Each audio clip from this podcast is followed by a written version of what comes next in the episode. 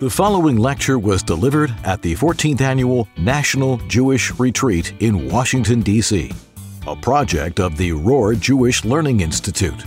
We hope you enjoy it, and we encourage you to visit jretreat.com for information on upcoming retreats. Rabbi Yitzchak Schochet now presents his lecture, The Best Medicine. So, do you know why churches have such low attendances while many synagogues have literally record numbers each Shabbat? I have often seriously and genuinely wondered about this. And the answer actually came to me in a most peculiar way, in a most unusual way. It has nothing to do with religion per se. It's not about Judaism being more exciting and Lahavdil Christianity or something else being less exciting, etc. It has everything to do more with religious emphasis. And by that I mean where you put the emphasis in your particular place of worship. You see, several weeks ago, I had a particularly unique bar mitzvah in my shul. Now, I can have an average of, Baruch Hashem, 25 to 35 bar mitzvahs each year, which is practically every Shabbat. By and large, the shul is then very much filled to capacity. You can have near four or 500 people. But this one week, in particular, by virtue of the father of the bar mitzvah boy's job, I had an unusually large proportion of non Jews in attendance. The father, he was a headmaster, a principal, if you will, of a prominent non Jewish school. And so he invited all the teachers of said school to come along to his son's bar mitzvah for a first time experience. And I delivered my speech in my usual style, which will be always upbeat It'll be interspersed with humor and a takeaway message. And then there was this one teacher who came over to me at the Kiddush afterwards. That was very refreshing. I've never, and I quote, heard a joke told in a house of worship before. I didn't know you're allowed to do that. Not two minutes later, another teacher.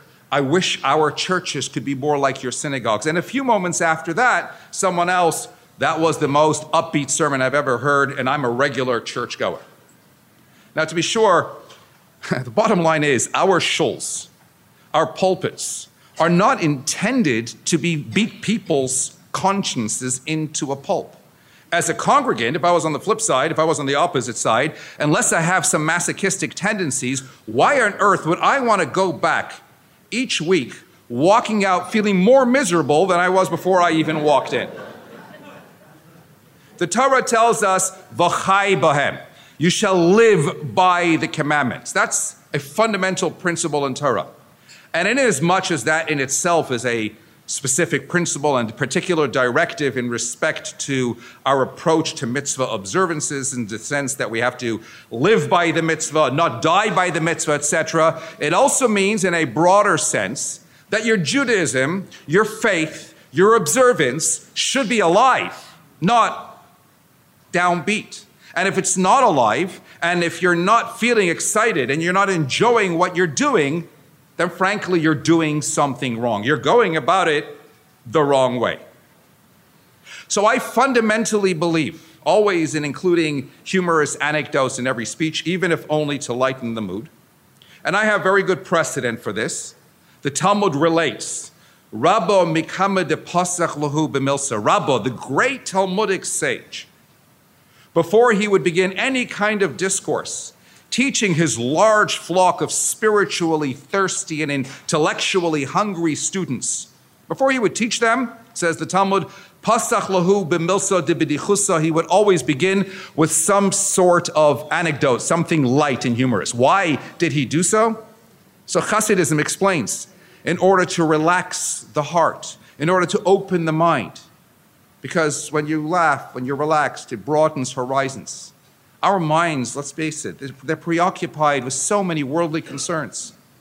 Our hearts are all too often so heavy with plentiful anxiety. So, how do you transcend that, even if only momentarily, in order to focus on the spiritual order of the day? Hence, Rabbah would begin with a light anecdote in order to captivate the attention, in order to put the mind at ease. And once relaxed, then the mind is more susceptible to absorbing whatever the message might be. that Rabbi was looking to convey. Because the bottom line is, when you are in a happier frame of mind, you function better, you absorb better, you think better. And that's why I, as a rabbi, will use humor in liberal doses to captivate the attention of my audience. Sometimes the joke could be a classic anecdote. Sometimes it's built around some personal experience. Let's face it, everyone tries and remembers the jokes, even if they can't remember anything else you said. But that's why, personally, I will always go one step further. I don't believe in just telling a joke for the sake of telling a joke. I will always link the joke itself into the very theme. There has to be some correlation between the anecdote, between the joke, and the actual theme of what I'm looking to convey. Or sometimes I'll just have a great joke and I will choose to build a whole speech, a whole sermon around the actual joke. Because the way I figure, people always try to commit the joke to memory. So invariably, something of the message will always remain linked with it as well. I remember this joke, I remember what the rabbi said in connection with that particular joke. Which is why this session right now is going to be very different. Different, at least, to what you might be used to from me.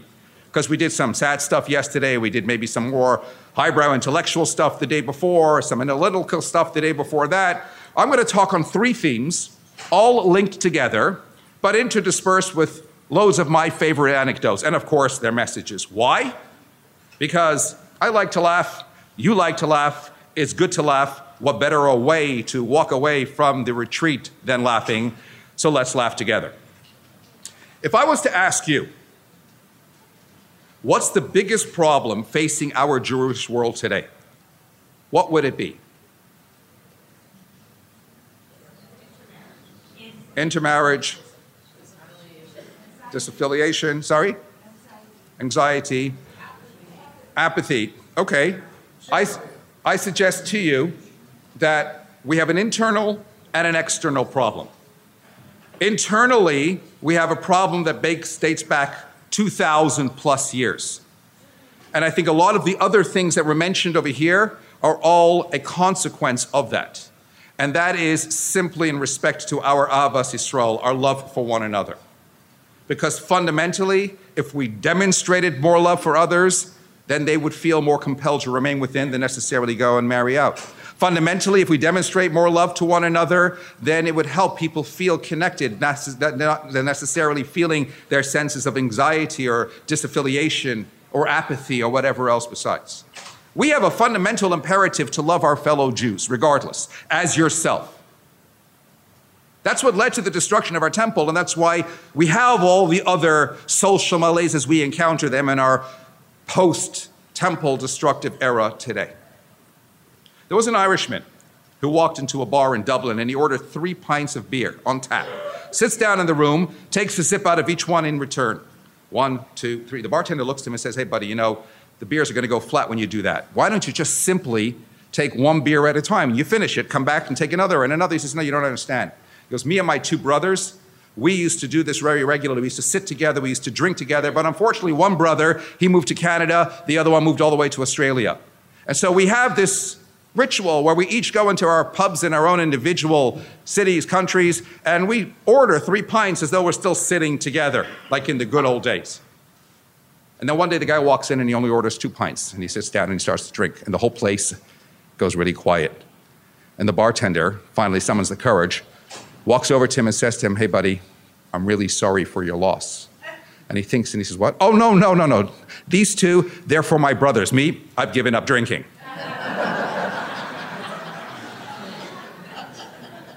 You know, whenever there's terrible conflict in Israel, Jewish people band together in a most compelling demonstration of unity, proving how we are all essentially connected at the core. It's not like we are Americans who are also Jewish, or Canadians who are also Jewish, or Australians who are also Jewish. We are first and foremost Jewish, and then based on our geographical locations, we are either British Jews, or Canadian Jews, or Australian Jews, and what have you. And the relevance of this is that when something happens in any one place, it's true, we feel it someplace else. Like a family member, however far away, if something happens to my brother or sister on the other side of the world, it doesn't lessen the impact. It doesn't diminish the tragedy. I don't believe there is a people so universally bound as the Jewish people. So we could be sitting in a bar, drinking alone. But my brother in Australia, my other one in Canada, it's as though they're drinking with me. Each time a rocket is fired, we feel the pain wherever we are. Each time a soldier is killed, we shed a tear around the world. Do you know when US lone soldier Max Steinberg was killed in combat, 30,000 people turned out for his funeral. Most who never even knew he existed the day or two before. Are there people like that anywhere in the world? So the question is why are we like that? Why are we still in this exiled state? Why haven't we managed to reverse the trend with gratuitous love? A few years ago, I was on a plane with my dear wife on a solidarity trip from London to Israel. And on the return, with a group of, from our community, there was another group on the plane a group called JACS. They were an elderly, a senior citizens type group. And there was this elderly woman sitting next to me and my wife on the El Al flight. And she starts talking to me about how wonderful her rabbi is, how wonderful her community is, et cetera, et cetera. And I finally looked at her and I said to her, Do you know the rabbi of the Mill Hill community? That's my community. And she goes, Schochet. I said, Yeah, that's right. She goes, I don't like him very much. so my wife leans over and she says, well, why not? And she says, Well, I, I read his column every week. He's quite opinionated. He can be quite controversial. And she sees me smiling from ear to ear. And she says, Look, I'm, I'm sorry if you have anything to do with him, but I really don't like him.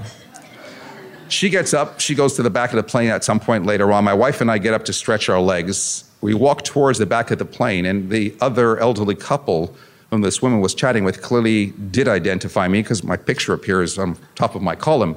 And she stops us dead in our tracks and she says, What's your name? So my wife, knowing what's about to go down, says, I'm Chani, and beats a hasty retreat. And I look, I said, I'm, I'm Yitzchak. And she says, Yeah, but what's your surname? And I said, Schochet. At which point she looks at me and says, Aha, and so you are. Are you the rabbi? And hoping to make light of an otherwise very embarrassing situation, I said to her, Let's just say I'm very, very closely related to him.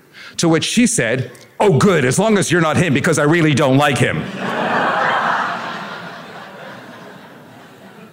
you know, it's good therapy sometimes to forget yourself, to drop the image and let other people tell you how it is. But the funny thing is, we got along famously throughout this flight, this lady and I.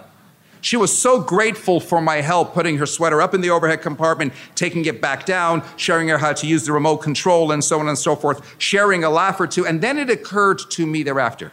It's amazing how people are so quick to jump to conclusions and form preconceived notions, judging and passing verdict without necessarily experiencing matters firsthand.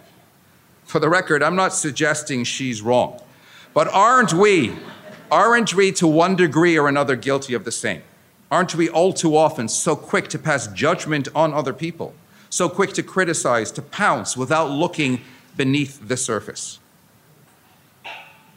And why do we make these judgments? Mostly because we think we're better than them. You don't judge or condemn other people's actions unless you believe yourself to be better or more superior in that particular arena anyway. And frankly, most of the time, you're not. One person's strength is another person's area of vulnerability. And your area of vulnerability might, in fact, be that person's strengths. And nobody knows with which strengths or vulnerabilities we came into this world other than God Himself. Sometimes, therefore, it involves parking your ego, a little lessening of the self, putting yourself, and in the famous words of our rabbis, in the other person's shoes appreciating again that your strength may be their weakness and vice versa. There was a very famous rock star who purchased some really expensive material and he brought it to a top tailor in London on Savile Row. And he gave him the material and said, Please make me a suit. The tailor measures him from head to toe, measures the material, and says, Sorry, I haven't got enough for you to make a suit. He travels later to his next concert in Paris and he brings the material with him and he goes to this top tailor on Champs Elysees and he brings it in and he says, Can you make me a suit? And the guy measures him from head to toe and he measures the material. He says, I'm sorry, I haven't got enough here for a suit. And in spite of BDS, the, the rock star then went to Israel to perform a concert there as well. And he goes to this old tailor in the back streets of Jerusalem and he says to him, Look, this is the material I have. I wonder if you can make me a suit. And the tailor measures him from head to toe, measures the material, and says to him, I'll be able to make you a suit, and I should have enough left over with which to be able to make you a spare pair of pants. And the guy says, Well, how does that work? In London and in Paris, they didn't even have enough for a suit, and you can make me a spare pair of pants? Why? He says, Because here in Israel, you're not such a big person. you see, friends, that's our challenge, recognizing that in Israel, you're not such a big person. Have a little humility. Make space for someone else, even if you don't agree with them, or pre- perhaps especially when you don't agree with them. And if we all do that, the world itself will look so much more a better place. True story Gerald and Walter, both known to me, residents at a place called Sidmar Lodge, which is literally right around the corner from my home. I've known Walter for a number of years, and Gerald a little bit more recently. They used to sit together, they used to hang together, but the falling out reached a point where Gerald was so upset that he would literally always turn his back on Walter. And when they would sit at a table, again, he would literally turn his chair so that his back was always to Walter. Family got involved, friends got involved, all to no avail. And then they turned to me because I go in there as the rabbi and they said to me, Rabbi, maybe you can do something. Maybe you can help the situation. And having qualified just a couple of years earlier as a mediator, I thought to myself, I got this. And I tried once, twice. Weeks went by, all to no avail. They gave me the time, they gave me the respect, but they didn't want to know. They were so deeply entrenched in their positions. Why, you wonder? What was it all about? Well, for one thing, Gerald is 91 years old and Walter is 97. Old people can be shockingly stubborn. Who knew? No offense to anyone here, but there's nobody here 90, right? They don't teach you how to resolve conflict with nonagenarians in mediation school. And their fight, it was serious. It was over soup. Really, soup. Walter insisted that Gerald took his soup one night at dinner. And Gerald tells me, Rabbi, why would I take his soup? They serve plenty of it for everybody. Walter also insisted that Gerald had taken his chair. Rabbi, he says with a wry smile, barely shuffling on his Zimmer frame, barely able to lift it, You think I can move his chair? And I was bothered by this. And it was a few days before Rosh Hashanah last year that I was driving home, passing by Sidmar Lodge, and I thought to myself, Enough. It's before Rosh Hashanah, right here, right now. I've got to do something. So I went inside, and lo and behold, Walter was literally sitting right there on a chair. And I said to him, Walter, it's going to be Rosh Hashanah. We have to make shalom. And Walter looked at me with all kinds of body language that indicated all kinds of resistance. And then, employing the tactic of Aaron the high priest and ultimate peacemaker, I said, Walter, you know, Gerald feels really, really bad. He really wants to make up. I think you need to give him a chance. And Walter looks to me and his face genuinely softened and he says, Okay, if he wants to, then fine. So without missing a beat, I went to find Gerald and I subsequently determined that he was upstairs in his room on the second floor. And no sooner do I walk into the room as I'm there, sitting with his door open, and he says to me, Rabbi, what are we going to do about Walter? Ah, a sign. And once again, I said, I just spoke to him.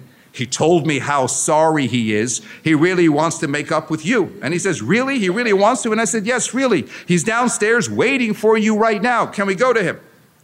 And Gerald got out of his chair and proceeded to shuffle down the hall behind me. It was a painstaking, slow walk. I'm getting anxious. In my mind, there's only one thought going through. By the time we get there, Walter is going to be gone. I have to admit, my adrenaline is rushing. I was genuinely tempted to literally pick Gerald up and carry him down the stairs together with his walker. The elevator, which normally takes forever, was actually open on the floor, and I said, There's another sign. I knew I was good. And we went downstairs, and the two men, they didn't exchange a word. They merely embraced. Well, as best as you can between walkers and canes without falling over. And they continued to hold on to each other. It was such an endearing sight. And I spoke to both of them and I said, You should both have a happy new year, and this shalom, this peace, should be a real blessing for you both. And then the three of us embraced, and the smiles on their faces radiant. I even caught a snapshot of it, which I subsequently posted on Facebook at the time.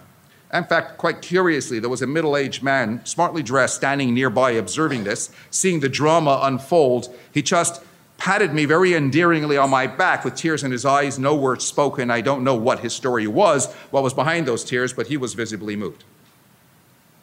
Walter passed away peacefully in his sleep two weeks later.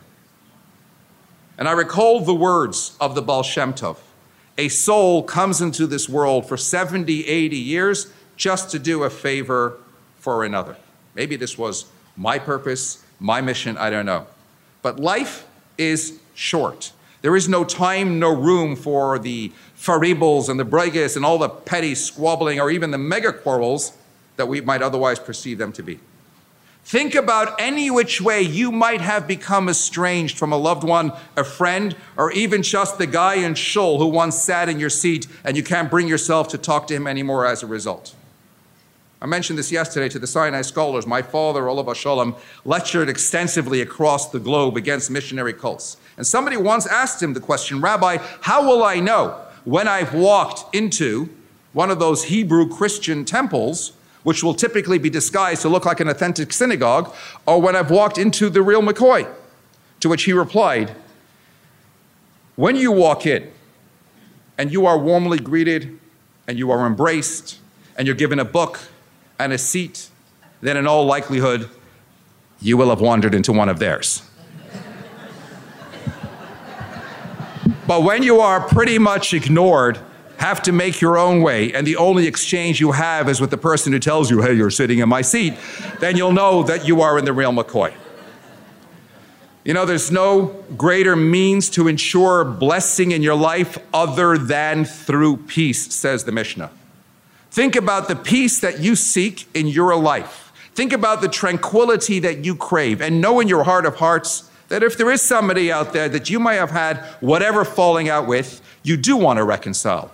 Feel in the depths of your soul that that other person really does want to make up as well. All it takes is a little bit of effort on both our parts. But you know what the underlying problem is? It's a breakdown in communication. We have lost the art of communication, our inability to listen to one another, to pay attention to one another's souls. Sure, I hear what you're saying, but am I truly listening? Harvey Ginsburg was convinced that his wife was going deaf. She refused to go to the doctor. She insisted there's nothing wrong with me. So he went to the doctor instead. He says, Doctor, what am I going to do? The doctor says, It's very simple. Stand at the far back of a room in which she's standing and say to her, Honey, I love you. If she doesn't respond, move several feet forward and repeat it again. If she still doesn't respond, move again forward, and eventually you'll determine just how severe the problem is. So he does. The next day, she's in the kitchen, she's at the sink, she's doing the dishes. He stands at the back of the room, honey, I love you. No response. Moves forward a little bit more, honey, I love you. Still no response. Stands literally right behind her and says, honey, I love you. And she turns around and says, I mean, for the third time, I said, I love you too.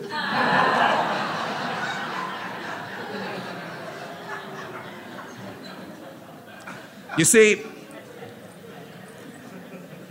when others aren't hearing you, we react, we get upset, we fall out over it. The question is is the problem really with them or is it perhaps with you?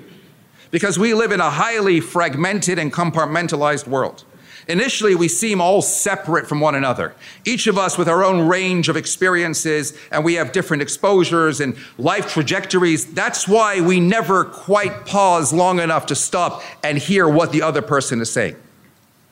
There's a guy I know who just celebrated his 90th birthday, and I asked, How did you celebrate? He says, Rabbi, much to my family's disappointment, my hearing has deteriorated over so many years now. So for my 90th, I splashed out really big and spoiled myself with a new state of the art hearing aid imported from Denmark. It has restored my hearing to perfection. I looked at him and I said, Wow, your family must be so thrilled, so relieved. And he says to me, I haven't told them yet. I just sit there, I just sit there and I listen to their conversations. So far, I've changed my will three times.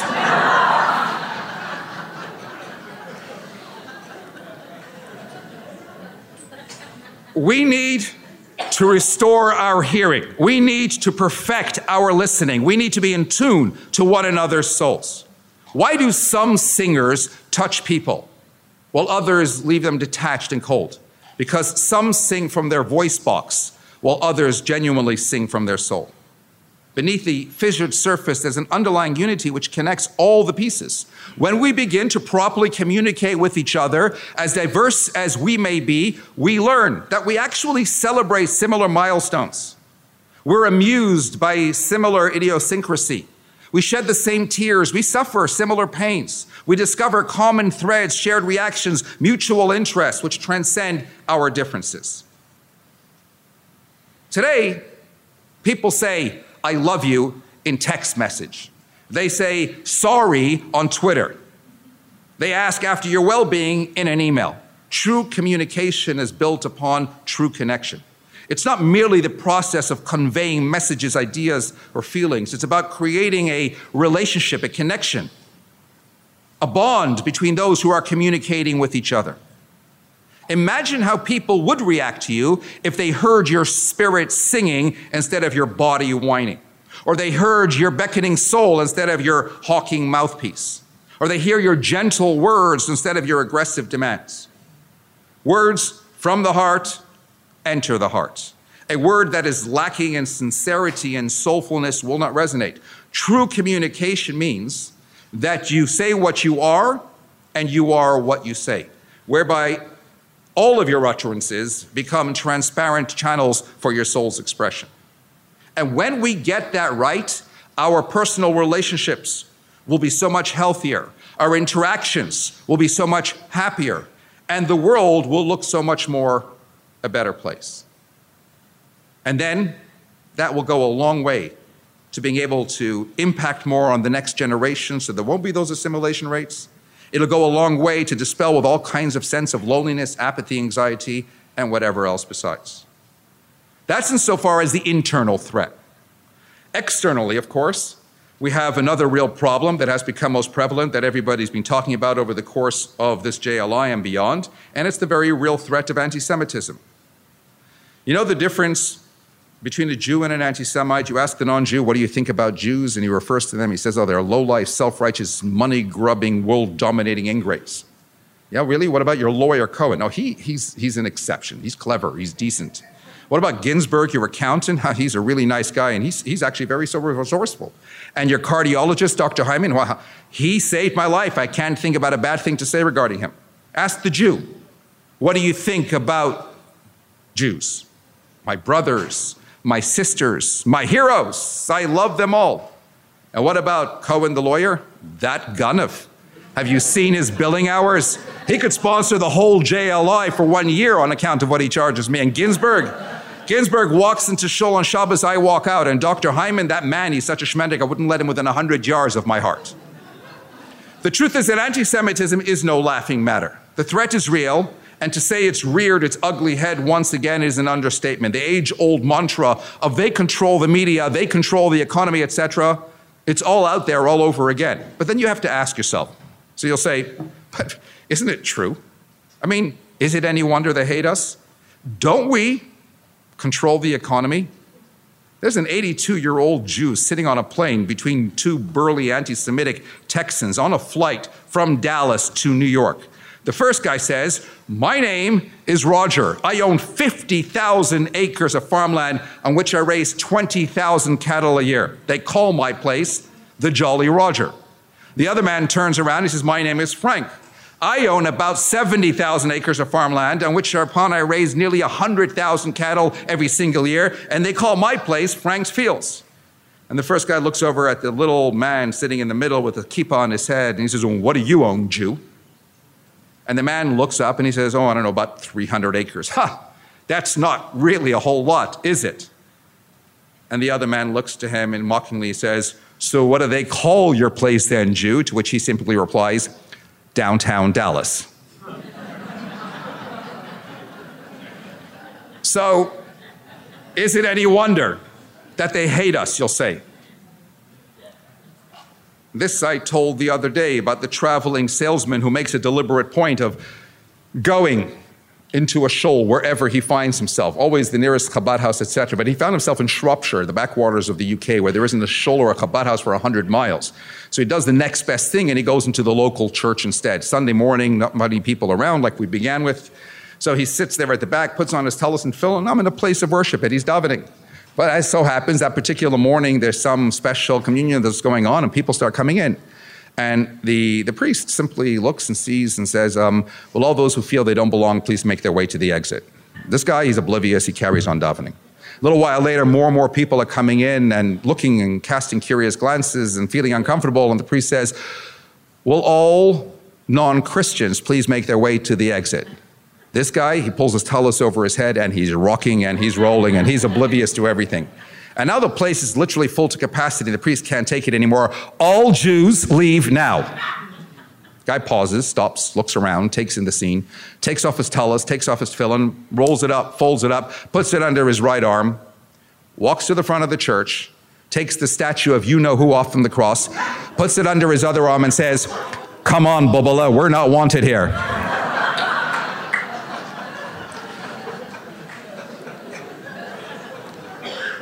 So, is it any wonder that they hate us? And the answer is it is one of the world's greatest inexplicable wonders. Throughout the course of history, we have been told wherever we are, you are not wanted here. All Jews leave. And there have been many scholars and many historians, including many Jews themselves, who have often chosen to focus and view this ongoing obsession with the Jew not as something uniquely connected to Jews and Judaism, but always on account of a multitude of isolated events resulting from distinct circumstances. The fact that Arabs hated Jews before we were occupiers, they hated us before we were 19, before 1967, before settlements and settlers. Germans hated Jews because they were the scapegoat for a depressed economy. Christians hated Jews because we supposedly killed their God. Stalin murdered Jews because they were capitalists, while Europeans in the Middle Ages loathed the Jew because of his financial success. The hard fact is that anti Semitism has existed too long and in too many disparate cultures to tolerate a claim that in each instance it's because of some distinct factor disconnected from being Jewish. It's not a unitary phenomenon, a coherent belief of ideology. To put it in the words of the book, why the Jews' economic depressions do not account for gas chambers. Jews have been hated because they were rich and because they were poor, because they were capitalists and because they were communists, because they believed in tradition and because they were rootless cosmopolitans, because they kept to themselves and because they penetrated everywhere. Anti Semitism is not a belief but a virus. The human body is immensely sophisticated and it has this incredible immune system which develops defenses against viruses. It's penetrated, however, because viruses mutate. Anti Semitism mutates. As such, there is little, if anything, at all, that we can genuinely do to eradicate it. Which then raises the question if that's the case, what can you and I do about it? What ought our response be to this malaise that has plagued our people from time immemorial? There was an anti Semitic inspector who came to the home of a Jewish farmer and he says, I'm here to investigate, and I have reason to believe there's unscrupulous activity going on in your fields. Listen here, Jew, don't be giving me a hard time. I have full authority to inspect wherever I want. And the Jewish farmer shrugs nonchalantly and says, Do as you wish. I've got nothing to hide.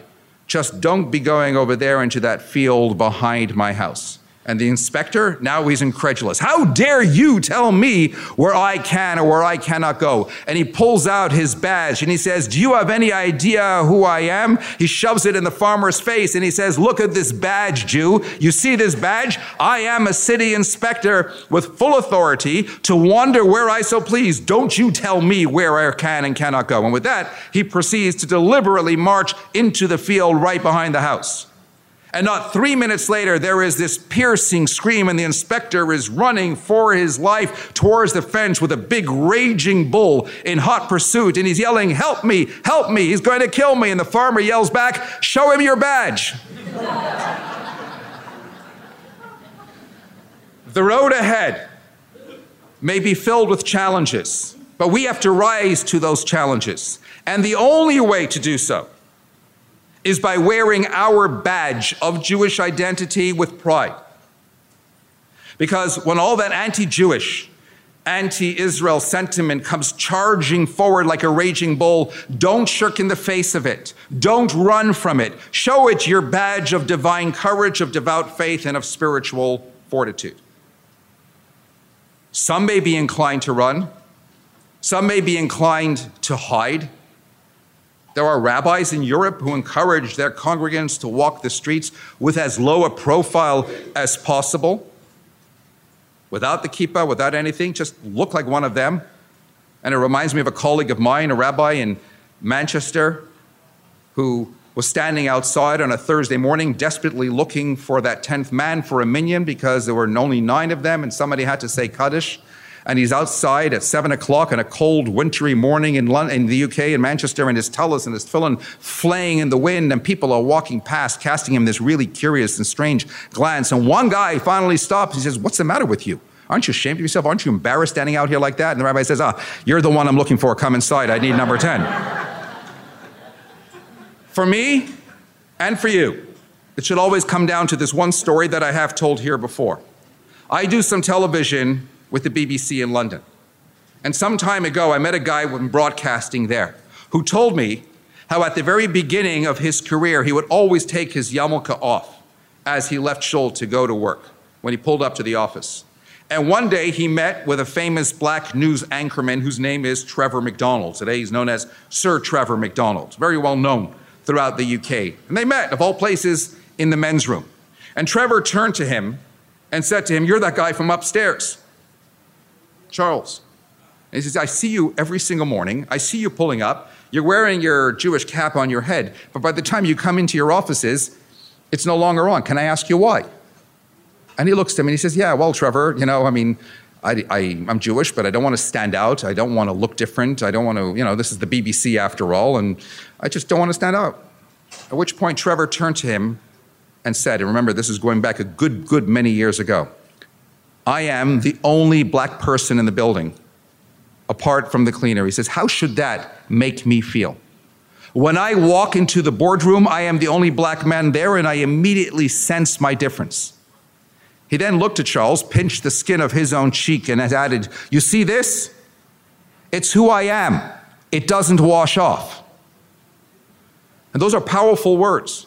Because with the ever increasing threat of anti Semitism rearing its ugly head again, with the growing uncertainty of what the future holds, with Israel living under a constant barrage of terrorism, in the face of all of this, we Jewish people might sometimes grapple with our identity. Maybe we might sometimes feel a little bit intimidated. But we have to let those powerful words resonate with us. We have to remember that who we are never washes off that the greatest, most forceful response to the pending threats that look out there is to stand tall and proud in your identity as a Jew. Because only when you hold your head high and you respect yourself and you believe in who you are and what you represent to the world, they will certainly take notice. We have to summon the Jewish chutzpah that has so personified our people through the ages. Stand tall, stand proud, speak truth with dignity and conviction, because when we do, the world listens. You know what Jewish chutzpah is? There was a Jewish man, an elderly Yid, back in the 70s. He would push his pretzel stand down Wall Street in Manhattan every single day with a sign on the side that said simply next to that warm, succulent snack, pretzels, 25 cents. And every afternoon at lunchtime, without fail, there was a smart looking businessman in his pinstripe suit who would walk out, put a quarter down on the pretzel stand, and walk off without taking a pretzel. And he proceeded to do this day after day, week after week, month after month for a very long period of time. And finally, one day he walks down, walks out of the office lunchtime, walks past the pretzel stand, puts down the quarter, starts to walk on. The old Jew starts running after him. Excuse me, excuse me, because I know, I know. You want to ask me why it is every day I walk down, I put a quarter, but I never take a pretzel. And the Jew looks at him and says, Nope, I just wanted to let you know that the price of pretzels have gone up to 30 cents. And that, friends, that's Jewish chutzpah. It's that precise audacity that has enabled us as Jews throughout the ages to reach outside our comfort zones, to extend clear of our natural limits, to live further than our wildest dreams and achieve beyond our, our imaginable goals.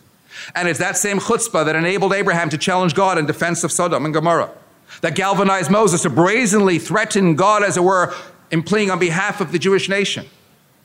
It's what encouraged Esther to risk her life and go before the king Achashverosh. Fast forward several millennia, it's that same Jewish chutzpah that spurred Jews to pick themselves up from the ineffable events of the Holocaust and look to build again to achieve greatness in the fields of science, medicine, technology, to become Nobel Prize winners, disproportionate to their number, to transform a desert into a land that blossoms with milk and honey, and so much more besides. And it is precisely that same chutzpah which we must summon now to strengthen our resolve, to channel our energies, like the street vendor, to seek out opportunities, regardless of what life throws your way, to make this world again the better place that it was always intended to be. Don't be impressed from the world, said the Rebbe. Make your impression on the world. Having the chutzpah to stand up for your beliefs, despite what the world might throw at you, goes to the very essence of what a Jew is. Indeed, it's only when you respect yourself that the world will respect you as well. And so, friends, what is it that we need now in our lives more than anything else? You know what it is that we need to do in order to prevail against our enemies and find more peace amongst our own?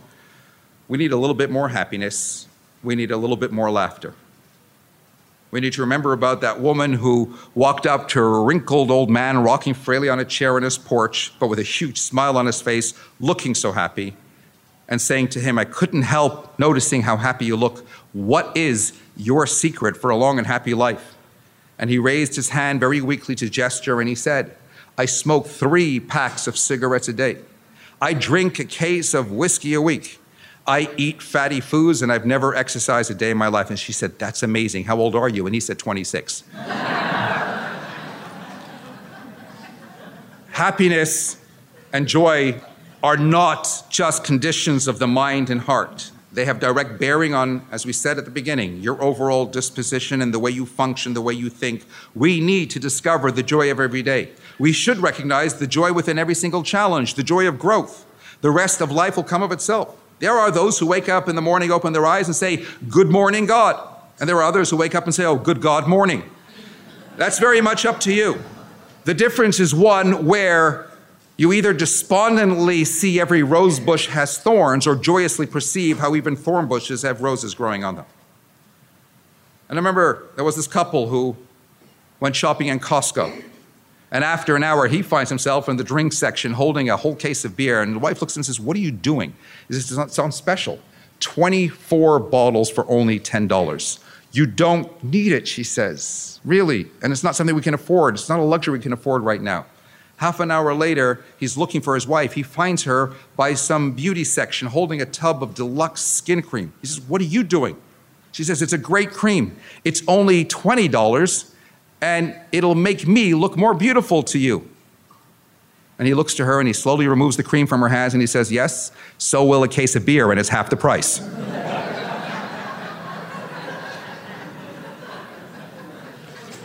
Now, that's the kind of joke at which point my wife will pick up and walk out, but okay. You know, people go to great lengths to look good. People go to great lengths to feel good. Sure, it would be great if we could all put ourselves in the dryer for 10 minutes and then come out wrinkle free and three sizes smaller. But the bottom line is, you cannot manufacture a feel good factor. Money can't buy you happiness. To truly feel good, you have to be in the right frame of mind. We can choose to succumb to all the negative feeling and the anxiety that we talked about before that comes in the wake of whatever adverse experiences, or you can appreciate that your attitudes and your moods are ultimately your choice. Apparently, the president of Iran, Hassan Rouhani, received a phone call the other week.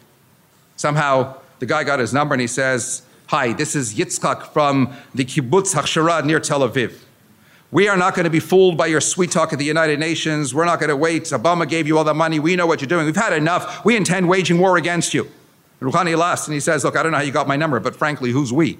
He says, Well, there's me, there's my brother in law Shlomo who works with me, there's my cousin Morris, and three guys from the local market.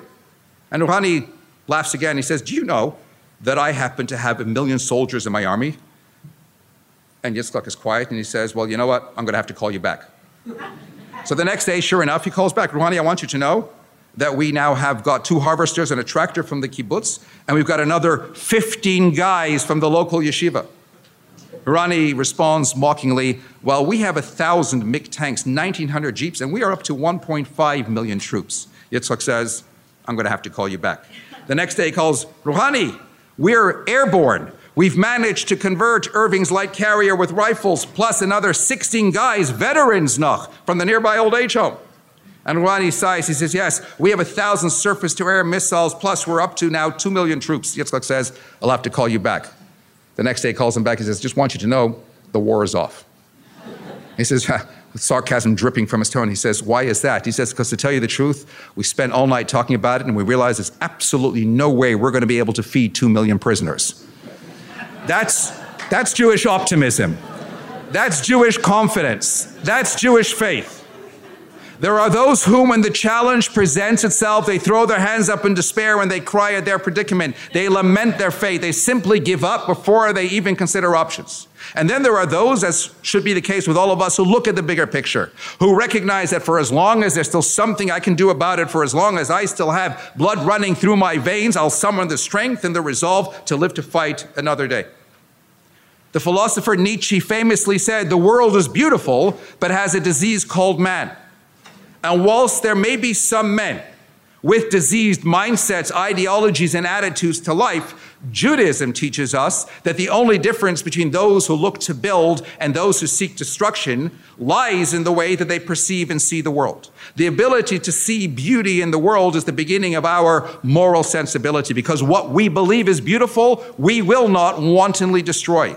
The world we truly desire is good. It can be one. It exists. It's real. It's possible. It's yours. Believe in the beauty of other people. Believe in the power of love. Believe in the future. And above all else, believe that if only we want to, if we really, really want to, we can make Mashiach come.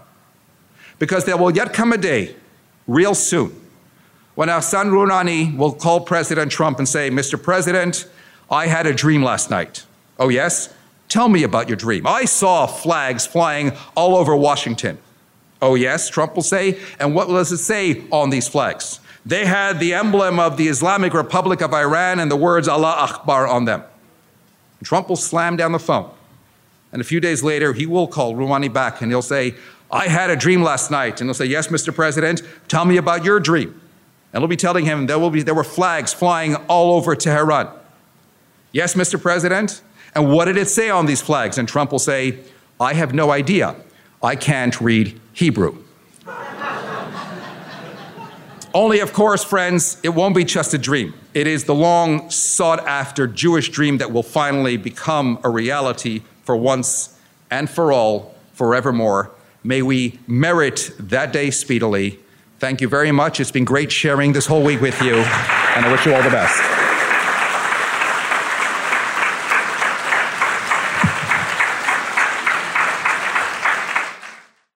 Please visit myjli.com to learn more about JLI's multiple educational offerings and torahcafe.com to view highlights and lectures from past retreats.